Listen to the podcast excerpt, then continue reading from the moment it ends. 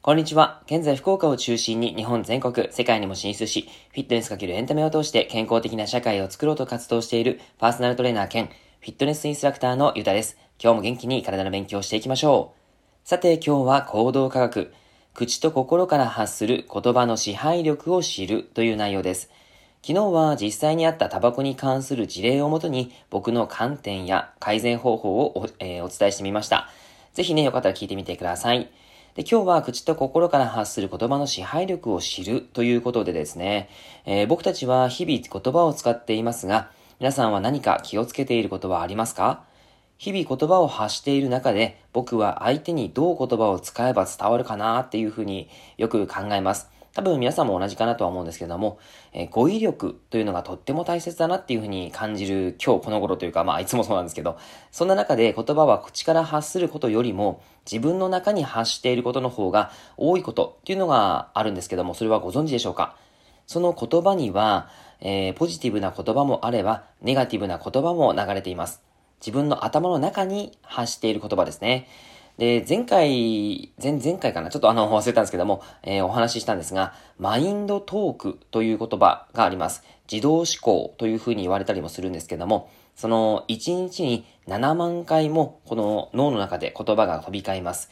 不安などのネガティブな感情はすべて頭の中で、そういったマインドトークによって生成されて、事実ではないことを量産していくということです。はい、ちょっとこれです。これがですね、すごくあのー、皆さんの中で、これはもう本能的に、人間的にですね、しょうがないことなんですね。あの、マイナス思考というかですね、そういったのは必ず誰しもあるということです。そんな時に、冷静な判断力を失われて、不安に押しつぶされ、えー、不安に押しつぶされてしまう人も少なくないということです。なんでそうなってしまうのかっていうことを考えたときに、その認知を歪めてしまう原因の一つに、言葉に対する敏感さが僕たちには備わっています。マインドトークが無意識のうちに僕たちの思考に大きな影響を与えるように人の口から発せられる言葉はさらに過度な反応を呼び起こします。なんかあのー、結構今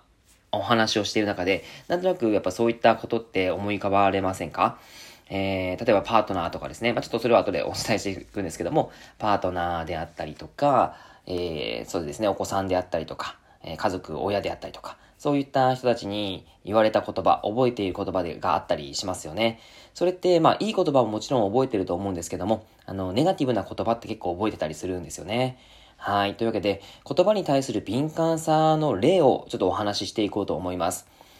えある30代の女性はずっと仲良くしてきた学生時代の親友と会社帰りに待ち合わせて食事をしました。最初はたわいもない話をしていたのですが、だんだんお互いの会社の愚痴になっていきました。ワインの酔いも手伝って日頃の不満が次から次へと出てきます。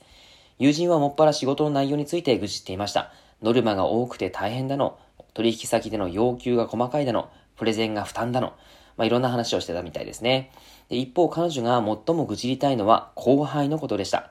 二つ下の子がね、ちょっと美人だと思ってチャラチャラしててさ、部長にこびてるというか、部長も部長でね、みたいな話をしていました。するとまだ話は途中なのに友人は言ったのです。ふーん、そうなんだ。この時、彼女の中でカチンと何かスイッチが入りました。それは認知が歪んだ音だったのかもしれません。彼女には友人のふーん、そうなんだが妙に引っかかりました。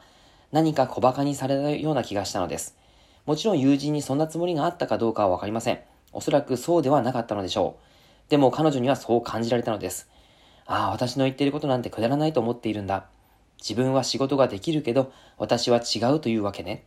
考えてみれば、会うといつもこのパターンだもんね。学生時代から私を一つ下に見ていたところがあったし、そう思い始めたら、どうにもこうにも気持ちのコントロールが効かなくなって、疲れているからと食事もそこそこに解散することになりました。それ以来、お互いに連絡も取っていません。いかがでしょうか？これも結構あるあるじゃないですか？えー、そんなつもりで言ってないっていうふうにね、えー、言葉には、その人の受け取り方でお互いの解釈が微妙に、もしくは真逆に変わってきます。あれ？コピー用紙が切れてるというふうに先輩が発した一言で自分の不備を指摘されたように思い込んでしまう新入社員。まあ、いろんなこともありますけれど、先輩はただ事実を言っただけで誰かを責める責めるつもりなど毛頭ない。そんな一つの例です。言葉はそれを発した人の思惑とは全く違った一人歩きをするということを、えー、覚えておいてください。人は負の側面を過大評価する癖があるんです。こんな時は自分も相手も落ち着いてその時の状況を振り返ることが大切です。そしてどんな会話が交わされたのかを分析してみるといいです。紙に書き出して客観的に眺めてみると案外どうってことないっていう言葉でもあったりします。でも人はマインドトークが作り上げた感情の世界でことさらに問題を大きくしてしまうんですね。できたことを喜んであげればいいのにできなかったことをわざわざ拾い上げて自分を責め立てるということをしてしまいます。そういった癖を持ってしまっているんですね。そうした認知の歪みをそのまま放っておくと、どんどん自分を追い込んで、結果的にとてつもない負のスパイラルを作り上げてしまいます。でもですね、よく考えてみてください。そもそも、もし何をやってもうまくいかないというのが事実だったとしても、人ができることを自分ができないというのは、そんなに悪いことなんでしょうか？問題は、できないということではなくて、できない自分を許せないということにあるわけです。できない自分を許せない。そんな気持ちでいたら、常にプレッシャーがかかって、本来できることもできなくなってしまいます。変わりたいのに、変われなくて悩む人、自分を変えたいと思うけど、なかなか変われないっていう風に悩む人は、大抵自分を攻撃しては苦しんでいます。でも、できない自分を許せるようになれれば、心折れることなく何度でもチャレンジができるようになります。ダイエットをやるって言って始めたけど3日で終わってしまった。毎日ジョギングするって言って始めたけど雨で断念して継続しなくなった。三日坊主という言葉がありますが、これは何ででしょうか？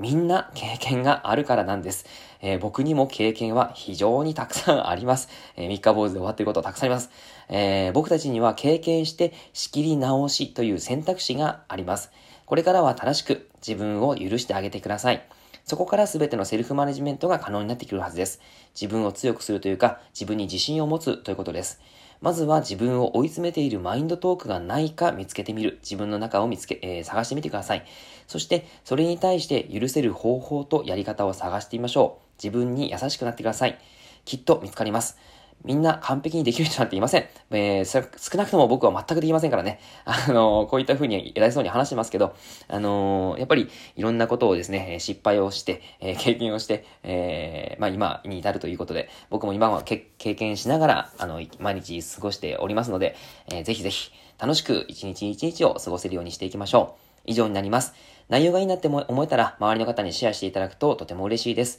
また、いいねマークを押していただくと励みになります。今日もラジオを聴いてくださってありがとうございました。では、良い一日を。